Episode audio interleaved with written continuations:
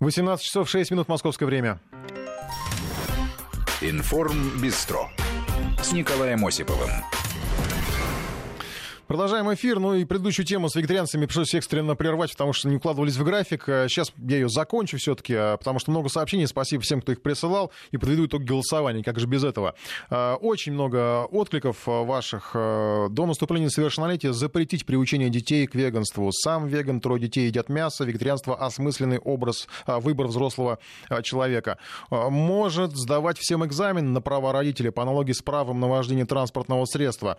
Трое детей едят мясо, вегетарианство, осмысленный, да, вот уже читал, осмысленный выбор взрослого человека. Э, контроля со стороны детских терапевтов достаточно. Э, итогом контроля должны быть сигналы в органы опеки. Но вот тут тоже такая неоднозначная э, история, потому что кто как сигнализирует по поводу чего, это очень субъективное, субъективное понимание ситуации. Взгляды эти обычно связаны с темой не насилия над животными, но разве не насилие лишать ребенка необходимых полезных веществ? Про Кипр вспоминают, там детей до года кормят чипсами, газировкой, сладкими печеньями, считают это нормальным. Э, была в шоке наша слушательница из Свердловской области. Э, и по поводу э, вегетарианства. Надо в роддоме ввести обязательный курс молодой мамы, где обучать не только как кормить, но и по другим важным вопросам. Там надо также объяснить, почему нельзя то или другое. Но вот тут тоже вопрос, успеют ли за вот эти несколько дней, что человек лежит в роддоме, объяснить, что э, ребенка не кормить необходимыми, необходимыми продуктами, это опасно во многих случаях. По поводу вашего голосования, что делать с родителями веганами, которые сажают детей на диету, 14% очень радикально считают, что надо отбирать детей, 12% ничего не делать, ну и 73 предсказуемые, хотя могло быть, наверное, и больше, ставить на контроль и постоянно проверять, то есть такое надзорное, э, сторонники надзорной функции. Теперь еще по поводу все-таки событий уходящей недели. Э, суть программы все-таки мы подводим э, итоги событий, которые на этой неделе произошло, произошли. Э, Мюллер закончил. Расследование больше не будет, по крайней мере, с его участием. Спецпрокурор, который на протяжении двух лет вел расследование о вменяемом России в вмешательстве в выборы США, заявил об официальном закрытии офиса спецпрокурора и своем увольнении из Минюста. Российских следов не обнаружили, хотя даже итоговый доклад максимально старались притянуть к формату и нашим, и вашим. Но все равно никаких доказательств. Пришлось просто сказать, что были некие хакерские атаки из России, но они не исходили от государственных структур России. Ну и на том спасибо. На прощание Мюллер не сказал ничего внятного, кроме того, что намекнул Трампу, он не мог бы обвинить, э, не смог бы ни в чем обвинить, поскольку тот президент, а необходимых юридических условий для таких обвинений нет. Противники Трампа тут же подняли волну возмущения, снова заговорили об импичменте. Ну и Трамп был спокойно, ответил встречным выпадом, обвинил Клинтон в сговоре с Россией. Мол, во время выборов в США она в большей мере была связана с Россией, нежели я, заметил Трамп. Ну и по этому поводу вряд ли будет двухлетнее расследование, как в случае с Мюллером, с назначением спецпрокурора. Еще о международных темах. В Австрии впервые появилась женщина-канцлер. Председатель Конституционного суда Австрии Бригитта Бирляйн возглавила правительство. Все произошло после очень загадочного и даже многим до конца непонятного скандала с бывшим вице-канцлером Хайнцем Кристианом Штрахе, который потерял, потерпел крах из-за ненастоящей племянницы российского якобы олигарха, ну и потащил за собой канцлера Себастьяна Курца. Но что интересно, после скандала пресса начала обсуждать, может быть, не впрямую, но как-то косвенно, а как отличить настоящую родственницу родственницу олигарха российского, конечно же, от ненастоящей. Видимо, как бы так на будущее, на всякий случай, что ли. В случае со Штрахи следователи предположили, что роль племянницы богатого россиянина исполняла некая студентка с Балкан, которой за это заплатили несколько тысяч евро. Она его, собственно, скомпрометировала. О канцлерах Австрии, старых новых, поговорим с нашим САПКОРом Сергеем Курохтиным. Сергей, добрый день. Добрый день. Сергей, ну вот по поводу публикации, которую я сказал, такие советы, как отличить. Это вот примерно так же выглядит и на немецком языке, потому что в нашем переводе это, ну, так вот проскальзывала эта тема, что э, посмотрите, будьте внимательнее, смотрите нам на ногти, кажется, так было, да? Да, безусловно. Но в этой же публикации, это, кстати говоря, публикация в Süddeutsche Zeitung, там обращается внимание на то, что племянницы, жены, любовницы, вообще кто бы то ни был, э, имеющий отношение к российским олигархам, они изменились. И что теперь это уже не то, что было 10 лет назад, что теперь уже они аккуратно и очень дорого, но не броско одеваются, что внимательно следят за, тобой, за собой, и поэтому, ну, стали похожи, что называется, на настоящих племянниц э, богатых людей. И нужно быть очень и очень внимательным. Süddeutsche Zeitung пишет, что если раньше мы могли сразу отличить русского богатого человека, ну или тем более его э, спутницу, то сейчас нужно быть очень внимательным. А что касается ногтей, то да, э, за этим нужно, безусловно, следить. И во всяком случае, Süddeutsche Zeitung указывает, что вот у Штрахе был во время э, встречи на Ибице, которая снималась на видео, у Штрахе был шанс все-таки э, распознать ненастоящую племянницу олигарха, потому что он обратил внимание на грязь, которая была на ногтях, на пальцах ног.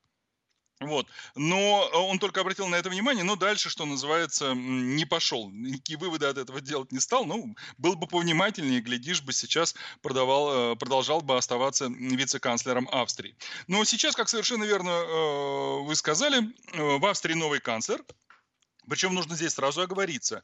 Э, это временный канцлер. Бригитта Берляйн, которая э, была председателем Конституционного суда, естественно, она сейчас ушла с этого поста, обязанности будет выполнять ее заместитель, она будет э, канцлером у нас до того, как пройдут выборы, намечаются на сентябрь. И, что очень важно, не просто пройдут выборы, а будет сформирована коалиция, правительственная коалиция, что будет очень и очень нелегко.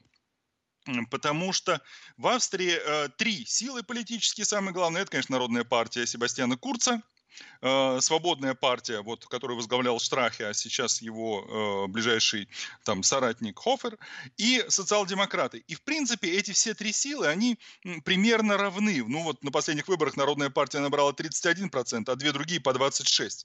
То есть, если Народная партия Курца, а к этому все идет, что несмотря на вот этот скандал, на развал правительства, на вотум недоверия, который получил Курц в парламенте, э, на осенних выборах его партия, скорее всего, покажет очень и очень неплохой результат. Но вопрос будет в том, я это делаю, на и как все эксперты делают этот вывод на основании того, что во время выборов в Европарламент, а скандал к этому времени уже был в самом разгаре, Курц набрал, его партия даже больше, чем 31 на выборах, 35. То есть к самому Курцу и к его партии австрийцы по-прежнему э, испытывают доверие. Но вот вопрос, с кем ему делать коалицию, вот это будет самый интересный вопрос осенью в Австрии, потому что, естественно, с социал-демократами это делать непросто. Социал-демократы обижены на Курца, потому что он в свое время разорвал коалицию с ними. Ну, а с партией свободы я с трудом представляю себе в нынешних обстоятельствах те или иные коалиции. Но это вопрос на осень. А, я бы, может быть, э, Николай, хотел вернуться еще к фигуре Бригитты Берляйн. Все-таки действительно первая женщина Да, конечно, кто это вообще, ну, как вот, как не относится, да, как-то вот, как ее встретили, я не знаю. Э, встретили ее очень хорошо, но смотрите, как э, все-таки причудливо складывается всегда в жизни. Бригитта Берляйн, она э, в июне, вот буквально через месяц, ей 70 лет. И она вообще должна была уходить на пенсию, потому что 70 лет – это в Австрии как раз возраст, когда женщина уходит на пенсию не маленький, надо сказать. Вот. А, и она э, председатель Конституционного суда, уважаемый юрист в стране, безусловно.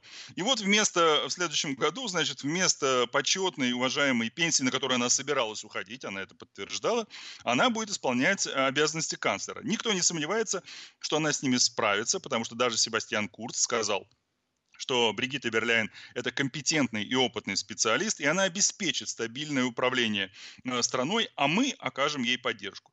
И Бригитта Берляйн, она э, действительно человек, э, который, ну вот, что называется, всегда была первой женщиной. Она была первой женщиной в прокуратуре Вены получила образование, когда юридическое, она в 27 лет стала работать э, в прокуратуре Вены и стала первой женщиной, которая там э, вела уголовные дела. Потом она стала первой женщиной, которая стала председателем прокуратуры Австрии, всей Австрии. Потом она стала первой женщиной, которая возглавила Конституционный суд. То есть Человек, безусловно, очень больших способностей. Ну и, кстати говоря, замечу, и личного мужества, потому что э, в Австрии очень хорошо известен случай, когда, ну это было довольно-таки давно, в 2004 году, на нее напали на улице. Она шла одна, ну был вечер уже, на нее напали и попытались отобрать у нее сумочку. И Бригитта Берлян, несмотря на серьезный уже возраст к тому времени, сумочку не отдала. Э, вот, сопротивлялась, ее тащили по асфальту, она потом в больнице лежала, но сумочку не отдала. Она потом, правда, сказала, что, вы знаете, бог с ней с сумочкой, но там была новая кредитная карточка. Я не могла с ней расстаться.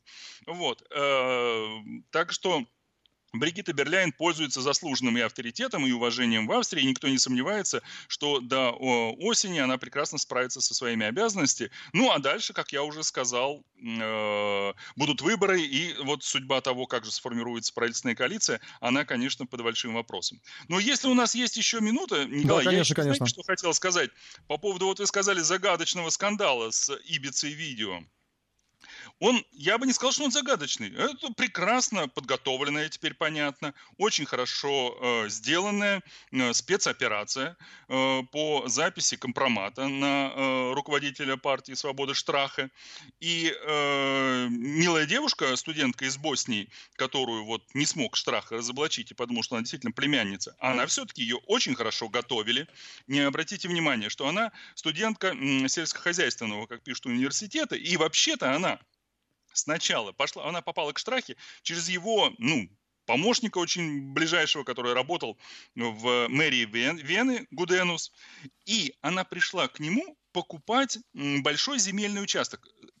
Прекрасно зная, что Штраха к этому времени, у него умер отец, у отца было большое поместье в лесу, и, соответственно, э, Штраха хотел продать это поместье. И она пришла к Гуденусу и сказала, вот я ищу какой-то участок такой большой, деньги есть, не волнуйтесь, показала паспорт поддельный, латышский, показала выписку из банка поддельную. И э, Гуденус, естественно, тут же сказал Штраха, слушай, тут вот есть русская, ну вот, готова купить участок, мы сейчас ей там, ну, сам понимаешь, э, раз в три можно поднимать смело цену. Но, мало того, он не только на деньги повелся, они встречались три раза. И вот эта студентка очень хорошо знала лесное хозяйство и спокойно отвечала на все вопросы по поводу леса, а какое поместье, а что тут хвойные или лиственные. И вот все это она прекрасно знала и убедила Гуденуса в том, что она действительно вот интересуется лесом а не чем бы то ни было еще. Какие хорошие студентки на Балканах, все-таки не глупые. Да, да, совершенно верно. То есть ее хорошо готовили. Это все была серьезная очень э, комбинация. И те три человека, против которых сейчас ведет следствие прокуратура Австрии, это, естественно, юрист, который уже, ну, он э, публично объявил, что это он все придумал, э, что э, он делал Рамин, Фирфахрай, Рамин Мирфахрай, он иранского происхождения юрист, адвокат. Вот он это делал, как он сказал, проект в поддержку гражданского общества, чтобы все увидели настоящее лицо тех политиков, которые нами управляют. Дальше второй человек там это э, известный частный детектив, австрийский, который, как считают, и готовил всю эту комбинацию. Ну, то есть он э, был техническим исполнителем, расставлял там камеры, где, как делал. Ну, и эта милая девушка-студентка. Но самое главное, ответа на вопрос нет. И вот австрийские газеты, конечно, сейчас бьются над этим. Понятно, что не они были организаторами всего этого. Кто-то все это организовал. Один бюджет, по разным оценкам, от 400 до 600 тысяч евро – всей этой операции, вот подготовить ее таким образом, провести э, в течение довольно-таки длительного времени. Вот. И, э, конечно же, это делал кто-то очень с очень-очень серьезными намерениями и серьезным бюджетом. И одна из версий, которая есть в австрийских газетах, что не исключено, что в этом участвовали и спецслужбы Австрии. Ну, это уже долгий разговор, но как бы то ни было, напомню, что Министерство внутренних дел Австрии возглавлял до этого скандала сторонник, точнее, член партии «Свободы» и ближайший ближайший э, соратник э, Штраха. Э, он был генеральным секретарем партии «Свобода» как раз в 2017 году, когда была запись.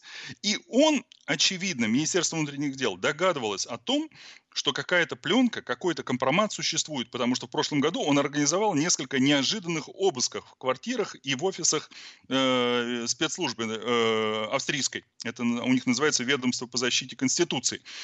И явно они там что-то искали, какие-то материалы, о которых получили э, сведения. Найти им ничего не удалось, проводить это следствие МВД суд запретил против спецслужбы.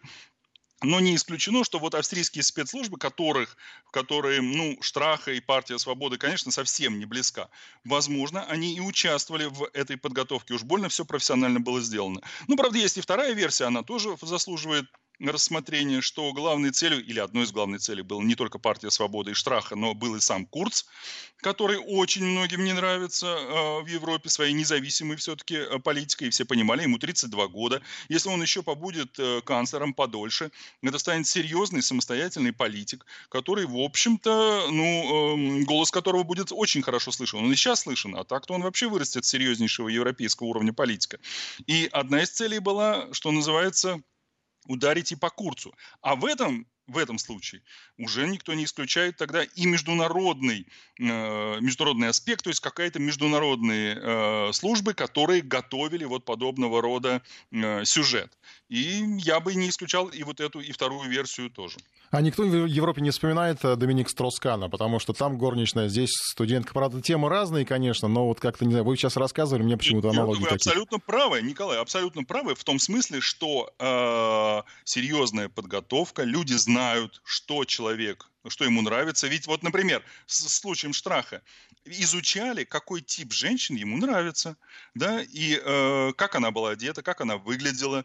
Это все было очень важно, и ее э, не просто так выбрали именно эту вот студентку. То же самое было и с несчастным, значит, Стросканом. Э, вот, хотя, ну, там я сейчас да, да, да. Но Строскан, судя по тому, что потом написали во всех газетах, он, в общем-то, не очень сильно смотрел блондинка или брюнетка. Он... Там, там другие интересы, да. да Спасибо да, большое. Спасибо большое. Сергей Куровтин, наш европейский САПКОР. Ну, я не знаю, добавлю еще, что вместо того, чтобы, наверное, советовать, как отличить э, фальшивых э, российских богачек от настоящих, э, европейской прессе, наверное, стоило бы начать учить своих политиков, как выявить, что к ним кто-то подбирается из недругов и готовит против них провокацию. А что касается богатых россиянок в Европе, то я, ну, комплимент от европейской прессы, от Süddeutsche Zeitung, который цитировал наш САПКОР. Богатые россиянки не просто красивы, их красота создается годами. Это фраза эксперта, который который выступал на страницах Süddeutsche Zeitung. Сейчас к нашим темам. С начала лета приходят новые законы. Это внутрисетевой роуминг внутри России будет отменен с 1 июня. Все входящие вызовы для абонентов, находящихся в разных регионах, станут бесплатными. Родители, получающие детские пособия, больше не будут привязаны к месту прописки. Оформить выплаты можно будет по месту фактического проживания. И у супругов появится возможность составлять совместные завещания. Еще одно новшество. Смогут лишить наследства одного, нескольких или всех наследников, но только если это не не противоречит закону. Если кратко, то дети и старики свою долю получат в любом случае. И также процедура составления завещания будет проходить у нотариуса, причем ее будут фиксировать на видео, чтобы потом не возникало лишних вопросов. Все подробности как раз по этой теме завещания о правил наследования слушайте в нашем эфире в эти выходные. Мы подготовили сюжет. И еще из новшеств любителям автотюнинга прописали порядок переделки автомобиля. Нужно сначала получить разрешение госавтоинспекции. По завершении работы инспекторы должны будут проверить автомобиль, чтобы удостовериться, что изменения соответствуют заявленным. После после чего владельцу выдадут свидетельство. Касается не только тех, кто переделывает машину ради удовольствия, таких, таких много, такие есть водители, но и тех, кто хочет сэкономить и переводит автомобиль на газобаллонное оборудование. До сих пор многие такие машины ездили по стране нелегально. Одобрение по переделкам будет вынесено после заключения испытательного центра или техлаборатории. Это будет отдельная процедура. Ну и еще ОСАГО. Споры будут решать без судов, споры между водителями и страховыми компаниями с привлечением так называемых омбудсменов по этим вопросам. Как это будет происходить, разбирался Сергей Артемов. Артемов.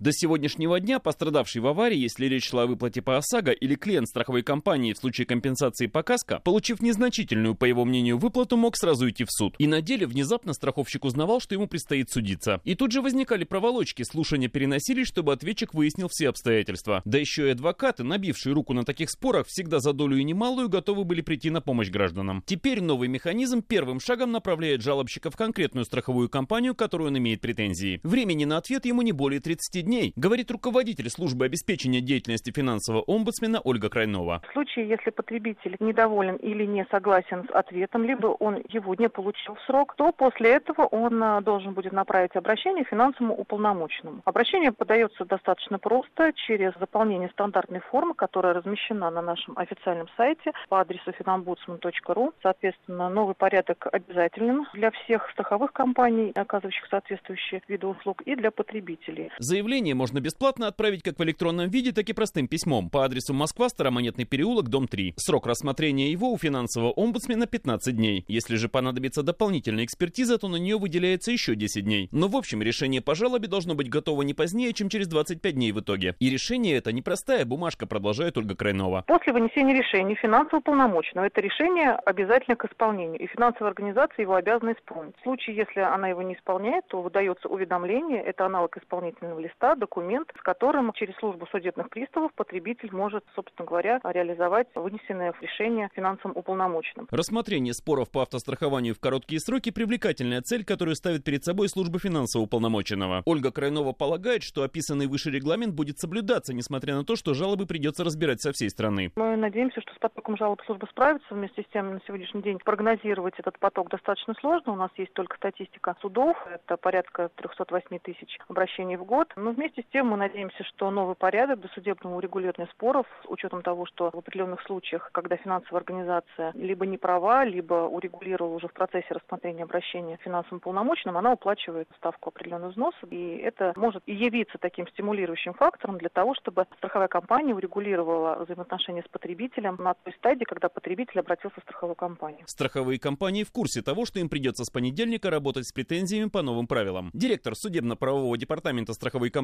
«Согласие» Анна Полина-Сташевская осторожно оценила реформу. А вот вероятное снижение давления со стороны многочисленных профильных адвокатов позволит страховщикам вздохнуть свободнее. Поскольку институт новый, остаются вопросы открытыми для применения. Но страховая компания полагает, что этот механизм должен снизить нагрузку на судебную систему и ввести систему принятия более быстрых решений для потребителя. Также мы надеемся, что институт с учетом личного обращения потребителя решит проблему автоюризма, приводя к единой практике по страхованию. И вопросы по трактовке действий службы возникают уже сейчас. Кстати, суды вообще не исключаются из этого процесса. Гражданин может, если его не устроило решение финансового уполномоченного, также через суд требовать свое от страховой компании, как и раньше. А вот с положением, что решение омбудсмена является абсолютным и автоматически означает выплату гражданину, и уж потом страховая компания может судиться по этому поводу с самой службой, страховщики не согласны, аргументирует Анна Полина-Сташевская. Законодатель предусмотрел иной порядок исполнения решений. В статье 26 он предусмотрел возможность приостановления исполнения решения, то есть до произведения выплат страховая компания вправе обратиться в суд в установленном порядке и э, в случае несогласия решения его оспорить.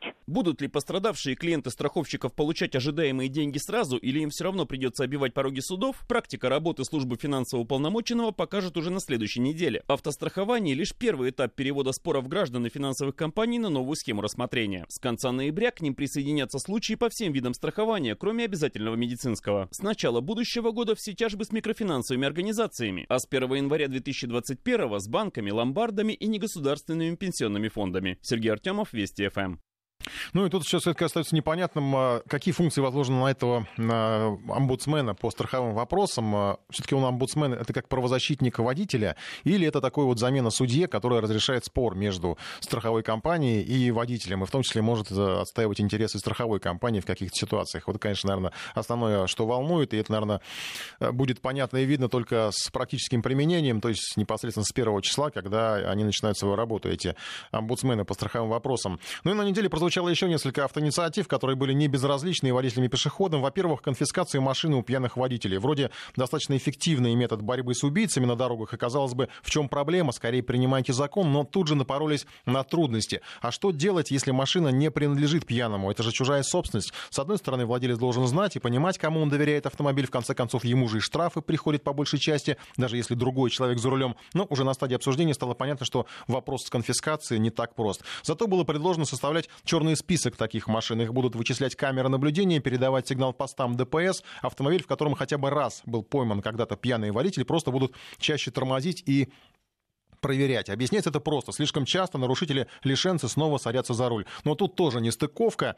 Лишенцы могут сесть и за руль другого автомобиля, а свой и вовсе продать. И тогда уже нехороший шлейф будет тянуться за другим вполне себе добропорядочным автовладельцем. Впрочем, тут есть выход. Это смена номерных знаков при купле-продаже. Ну и еще одна инициатива ГИБДД – это удваивать штрафы за многократные нарушения. Была на неделе. Когда водитель едет с превышением скорости или по выделенной полосе, ему приходят штрафы с камер наблюдения. Все одинаковые. По новому порядку предложено, чтобы штрафы удваивались. Проехал под одной камерой, стандартный штраф, последующий двукратный и так далее. Ну, юристы, правда, усомнились в правомерности такого наказания, потому что водитель должен знать, что он что-то нарушил, быть наказан, и тогда уже сделать выводы, ну или не сделать. А тут получается, что его автоматически ставят на счетчик, даже не предупредив. Сейчас прямо новости, послушаем оперативную информацию, а далее продолжим программу.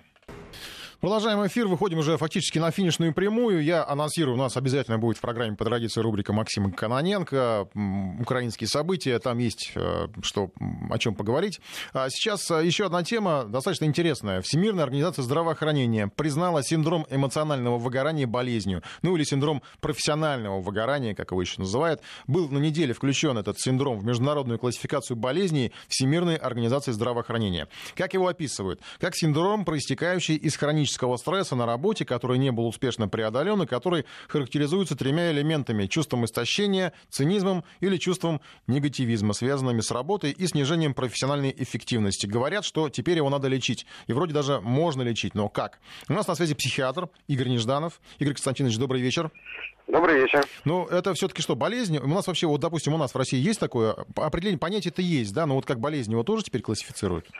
Смотрите, здесь какая-то, какое-то недоразумение, потому что на самом деле в международной классификации болезней 11 пересмотра, которая э, вот-вот у нас начнет действовать, этот синдром тоже к болезни не отнесен. Это даже не синдром, там описано это в разряде, э, в разряде факторов, влияющих на состояние здоровья. То есть надо понимать, что ВОЗ трактует э, здоровье как благополучие не только физическое и психическое, но и как социальное тоже. Поэтому, э, чтобы опять же было понятно и полное понимание, МКБ, международная классификация болезней, это не справочник болезней, как многие думают, mm-hmm. а это статистический инструмент такой очень объемный, масштабный, которым ВОЗ пользуется для оценки состояния здоровья населения в мире. И поэтому туда включаются различные факторы, которые интересны Руководить, ну, как бы вот этой Всемирной организации здравоохранения для отслеживания каких-то различных моментов, влияющих в том числе на состояние здоровья. И вот это вот то, о чем мы сегодня говорим, эмоциональное выгорание, это именно фактор, влияющий на состояние здоровья, но никак не болезнь. То есть это не диагноз, который, как бы, с которым можно брать больничный? Абсолютно нет. И туда же вот к этим факторам э, в этой же э, рубрике относятся и бездомность, и э, там проблемы с, с низкой зарплатой. И если вы внимательно вот этот раздел почитаете, там вот это все есть. Поэтому если у вас низкая зарплата, за больничным бежать бессмысленно. И вот также то же самое касается и вот этого выгорания. Э, Игорь Станиславович, секунду, я сейчас просто объявлю телефон наш 232-1559. Мы сейчас скоро перейдем в интерактив, а, обсудим это с нашими слушателями. У нас голосование в приложении уже запущено. Игорь Константинович, а э, я понимаю, что низкая зарплата это, ну, по крайней мере, медиками это не лечится. А профессиональное выгорание? А еще раз хочу сказать, это не болезнь, это фактор, влияющий, возможно, на состояние здоровья. Вот дальше уже может возникнуть какое-то заболевание, которое будет классифицировано другой, в другой же рубрике, и оно уже будет лечиться. То есть это может быть а, какое-то невротическое состояние, депрессия, тревожное расстройство, то есть все что угодно а, за вот этим может последовать. А, фактор подействовал, возникло заболевание, и вот уже заболевание мы будем лечить, мы будем выдавать больничный, класть э, на койку и так далее, и так далее. Сам фактор не является болезнью, угу. и, соответственно... Ну, никакого... То есть именно против конкретно этого фактора ничего сделать нельзя, вот самого фактора? А, можно, почему? Можно перестать работать на этой работе, и тогда фактор перестанет действовать на человека. Под угрозой, как я читал в описаниях, это люди, которые общаются с другими людьми, или много общаются, да, то есть это журналисты, психиатры и так далее. Ну, безусловно, да, то есть для того, чтобы возникло, возникли все эти три условия, вот, которые вы перечислили, ну, необходимо, конечно, контакт с людьми, да, потому что если человек работает, собирает коробочки, то, ну, наверное, вот именно об, об этом выгорании, об этом э, формате выгорания говорить не приходится, конечно. Спасибо вам большое за консультацию, такую, может быть, немножко поверхностную, но эфирное время просто не позволяет глубоко погрузиться. Игорь Нежданов, психиатр о профессиональном выгорании, который ВОЗ включил в список, ну, как мы вот уточнили, это список факторов, получается, да, которые э, приводят к определенным заболеваниям. Давайте проголосуем в нашем приложении, что делать с профессиональным выгоранием. Э, его не существует, ну, может быть, это вот такая какая-то, ну, выдумка, да, может быть, вы не верите в ВОЗ, ну, и психиатрам в том числе, что это, пусть не болезнь, но пусть фактор, ну, может, вообще это просто как бы, ну, нет такого. Или можно лечить, по-вашему, как-то? Если можно, то советуйте как. Или вот третий вариант увольнять, там, менять работу, получается, то, что нам только что психиатр посоветовал. 232-1559, код Москвы 495. Э, принимаем звонки. И плюс 7 903 170 63 63. Я напомню, что тема это вот синдром эмоционального выгорания, то, о чем э, Всемирная организация здравоохранения сегодня на этой неделе объявила, что был включен в международную классификацию. Но, правда, как мы вот уточнили, это не прям такая болезнь, с которой можно брать больничный, а это вот э, ну, фактор, который приводит к другим болезням. Кстати, может быть, вы считаете, что не мешало бы его сделать полноценной болезнью, этот синдром? Ну, действительно, разные синдромы есть, да, почему бы этот не сделать такой болезнью, с которой взял больничный. Я что-то сегодня выгорел, пойду я сегодня э, отдохну. 232-1559, код Москвы 495, принимаем звонки. И плюс 7 903 170 63 63 принимаем звонки и ваши сообщения на наш смс-портал. Э, что касается э, синдрома эмоционального выгорания, я еще раз напомню, ну, примерное вот описание, как он выглядит. Это хронический стресс на работе, который не был успешно преодолен и который характеризуется тремя элементами чувством истощения, цинизмом э, или э, чувством негативизма, связанным с работой и снижением профессиональной эффективности. То есть главный критерий здесь это, что вы на работе чувствуете себя плохо, у вас там апатия, еще что-то, и, в общем, и работаете вы с людьми, но больше с ними работать не можете. Надежда Петровна позвонила. Надежда Петровна, здравствуйте. Здравствуйте. А я вот фармацевт э, и всю жизнь проработала фармацевтом. Может быть, вы нам какие-то медикаментозные профессионального посоветуете? выгорания у меня не было. Мне нравилось просто работать и все с людьми. Ну, может быть, вы, вы недостаточно плотно общались с людьми, вы же там через окошко общаетесь, да? Вот как бы, что вам нужно? Почему? Я ну... и у прилавка стояла, и с рецептами работала. Вы как, э, я сейчас боюсь, что мы сейчас что-то кому-нибудь сломаем жизнь, может быть. Э, фармацевтические какие-то препараты, по-вашему, есть против этого? Только не называйте, а то сейчас кто-нибудь побежит покупать, считая, что он выгорел. Ну, конечно, я не буду говорить. Ну, есть, конечно, есть. То есть, если при необходимости, вы бы могли посоветовать кому-нибудь что-нибудь? Да, конечно, могла бы, да. Спасибо вам большое, спасибо. Спасибо за звонок. 232-1559, код Москвы 495. Продолжаем э, принимать звонки по поводу профессионального выгорания э, и голосование в нашем приложении. Э, что делать с профессиональным выгоранием? Его не существует. Может быть, такой вариант ответа есть. Лечить или увольнять? Ну, в конце концов, ну, хорошо, увольнять, менять работу. И у нас еще звонок. Это Кирилл Георгиевич. Кирилл Георгиевич, здравствуйте. Добрый день. Добрый день. Прослушал выступление вот этого предыдущего мужчину, я не знаю, кто это такой. Э, не, психиатр, не уважаемый человек. Так? Психиатр, психиатр, уважаемый да. человек. Значит, должен сказать следующее. Этот человек совершенно не понимает, что это такое. Выключите, пожалуйста, приемник, а то у нас не получится Дело беседа. Дело в том, что надо попасть в эти условия. Первый, кто заговорил об этом, это выгорание медицинских сестер операционных. Да, вы сейчас слушаете сами себе по радио. Извините, у нас очень долгая беседа получается, к сожалению. Я понял, что вы не согласны с мнением психиатра. Я, правда, не понял конкретно в чем. У нас просто много слушателей, которые хотят успеть э, выговориться. Денис, здравствуйте. Алло. Здравствуйте, Денис. Здравствуйте. Вот хотел бы согласиться касаемо мнений специалистов, работал ранее в банке и занимался как раз-таки обработкой входящей линии. И хочу сказать, да, то, что это приедается и бывает прям чересчур. Сколько на продержались? Взгляд, Сколько можно... продержались вот на этом, на контакте с клиентами? Еще раз что? Сколько времени вы продержались на вот этом, на, на этой горячей... Полтора года, не больше. Угу. Так, вот, и как вы сказать, поняли, что, вы выгорели? Наверное... Как вы поняли, что вы выгорели? Или вам сказали? Ну, потерялся, но, прежде всего, интерес к работе, скорее всего. Угу. Вот. И прежде всего хочу сказать то, что самым эффективным способом э, устранения таких моментов, наверное, считаю то, что это смена обстановки или же, может быть, отдел на работе. То есть переход, э, скажем, в другие отрасли. Да, ну, логично, наверное, все. Это, кстати, и советуют, да, либо уволиться, либо, может быть, вас повысит, я не знаю. Владимир, здравствуйте. А, добрый вечер. Добрый. Ну вот мне повезло, как, наверное, и многим-многим, что вся жизнь у меня любимая работа была 33 года на одной, в одной профессии. Ну а потом пенсия. И вот когда видишь перспективу и уверенность э, не, не сегодня, вот с утра до вечера, а на 5-10 лет вперед, вот так, наверное, сложилось, мне в следующем году 70. И никакого выгорания, только прешь и прешь вперед. И сейчас хочется вот до сих пор что-то делать, кому-то быть полезным.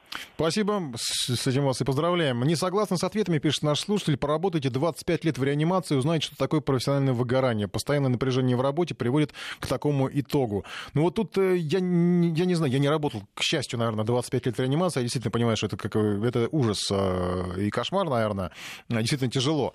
А, но э, кто-то же работает, да, и кто-то, наоборот, перерабатывает вот это вот, не выгорает, а наоборот, просто, может быть, там, конечно, приходит и цинизм, и все что угодно. Он в любой профессии приходит, особенно связанный при работе с людьми. А, но, наоборот, это приносит все больше опыта. У нас еще звонок есть. Артем, здравствуйте. Здравствуйте. Слушаем внимательно. Э, ну, хотелось э, высказаться. В общем, я, ну, как я э, работаю на госслужбе. Вот. И хочу сказать, что все это выгорание, все это полная ерунда. Так, наконец-то, был, такой человек нам позвонил. чтобы был климат в коллективе нормальный. В нынешних условиях это очень сложно. На сегодняшний момент коллективы просто, ну, это ужас, а не коллективы.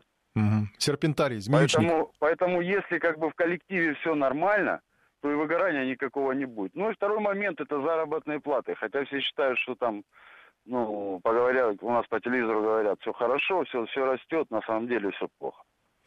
Ну, желаю вам, чтобы у вас все было хорошо с заработной платой. Спасибо вам за звонок. Что делать с профессиональным выгоранием? Не существует его, вот только что нам сказали. Лечить или увольнять? Голосуем в нашем приложении 232-1559, код Москвы 495 и плюс 7 903 170 63 63. Это смс-портал, куда можете присылать свои сообщения. Сейчас перерыв. А, нет, у нас нет сегодня перерыва в этом часе. Поэтому продолжаем. 232-1559, код Москвы 495. Тахир позвонил. Здравствуйте.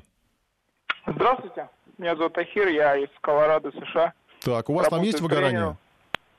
А насчет выгорания, так как я работаю тренером, постоянно с этим сталкиваюсь. Переработка из-за того, что много людей э, за день через себя проходит, очень сложно, это бывает психологически. У все, вас... симптомы, да. которые, все симптомы, которые вы назвали до этого, это, например, начинается, я замечаю, что, допустим, когда я выгораю, первые симптомы это начинается сарказм, немножко грубость, вот, переутомленность, естественно, вот. Как-то у вас там это лечат в США? Может быть, у вас э, помогают врачи в этом плане или там, не да, знаю? американцы в основном, они, конечно, они очень э, э, распространено это ходить, конечно, к психологу. Mm-hmm. Это, наверное, самое распространенное. Второе, обязательно антидепрессанты, даже детям дают, в принципе. Вот, потому что в школе там у них там сложно. Вот, а если так обычным способом, то люди очень э, любят выходить, э, допустим, ходить куда-то в походы, там небольшие какие-то прогулки, в горы ходить, э, выбираться на природу немножечко. Вот, это такие больше э, вещи, которые могут... Понятно, понятно. Спасибо вам, Тахира, большое. Вот поняли, в Америке психологи, у нас это, по-моему, не так развито, психология вот именно в плане, в таком, в прикладном, в, как ее использовать. Успеем еще Татьяну выслушать. Татьяна, здравствуйте, 30 секунд буквально у вас. А, здравствуйте.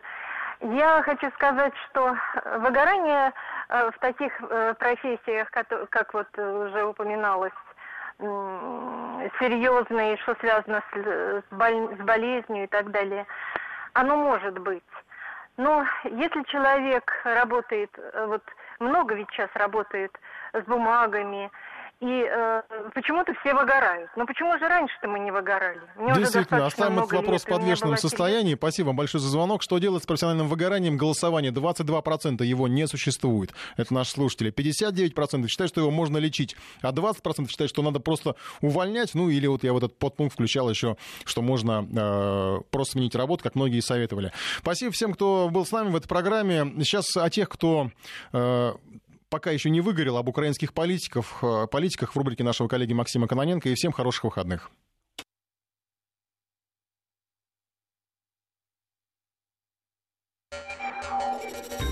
Разговорчики с Максимом Кононенко.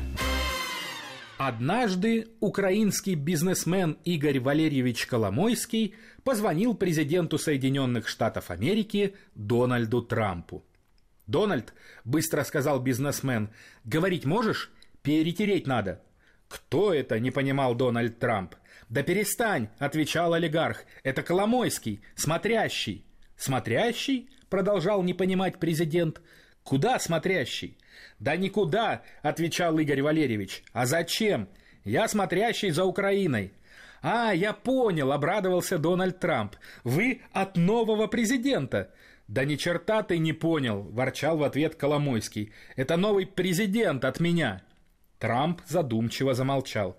«Слушай», — продолжал Коломойский, — «у меня к тебе дело. Ты не мог бы простить нам долги?» «Кому это вам?» — спрашивал президент США. «Ну, Украине», — отвечал олигарх. «Ну и мне тоже. У меня-то по сравнению с Украиной немного». «А с какой это стати?» – не понимал Дональд Трамп. «Мне вот никто долги не прощал, даже когда я стал президентом. «Ты не понимаешь», — объяснял Коломойский. «Мы — единственное, что сдерживает Россию. Если бы не мы, то Россия давно бы уже...» «Что?» — спрашивал президент. «Если бы не вы, то Россия давно бы уже что?» «Ну, — отвечал Коломойский, — ты сам понимаешь. И вот в качестве компенсации за это сдерживание России хорошо бы простить нам долги. А не то мы...» «А не то вы что?» – спрашивал Трамп. А не то мы объявим дефолт, отвечал олигарх, и тогда вы вообще ничего не получите. Трамп снова задумался. «Погоди», — сказал президент США через мгновение. «Значит, получается так. Или мы вам прощаем долги, и тогда ничего не получаем. Или вы объявляете дефолт, и мы все равно ничего не получаем. Так что ли?» «Ну», — пробормотал Коломойский, — «типа того». Слушай, как бизнесмен бизнесмену. Бизнесмен с бизнесменом всегда смогут договориться. Ну хочешь, дадим тебе башню построить. Какую еще башню, не понимал Дональд Трамп. «Ну, башню Трампа», — пояснял Коломойский. «Я читал, что ты везде хочешь башню Трампа построить. Типа как пометить, что ли? Мы тебе хорошее место найдем. Хочешь, прямо на Майдане. А то зря мы, что ли, на Майдане стояли». «Вы хоть понимаете, с кем разговариваете?» – рассердился вдруг Дональд Трамп. «Я президент Соединенных Штатов Америки». «Да знаем мы таких президентов», – говорил Коломойский. «Сами делали президентов». «Я сам себя сделал!» – кричал в ответ Трамп. «Тогда ты меня понимаешь!» – отвечал Коломойский. «Ты понимаешь тогда, как это дорого! Я столько денег вложил, и все ради чего?» «Ради чего?» – спросил Дональд Трамп. «Чтобы бизнес поправить», – честно отвечал Коломойский. «Ну да», – пробормотал Дональд Трамп. «Я, собственно, тоже. Ладно, подумаем, что можно сделать. В конце концов, у нас есть китайцы». «Китайцы?» – не понял его Коломойский. «При чем тут китайцы?» «Китайцы заплатят», – пояснил Дональд Трамп и положил трубку.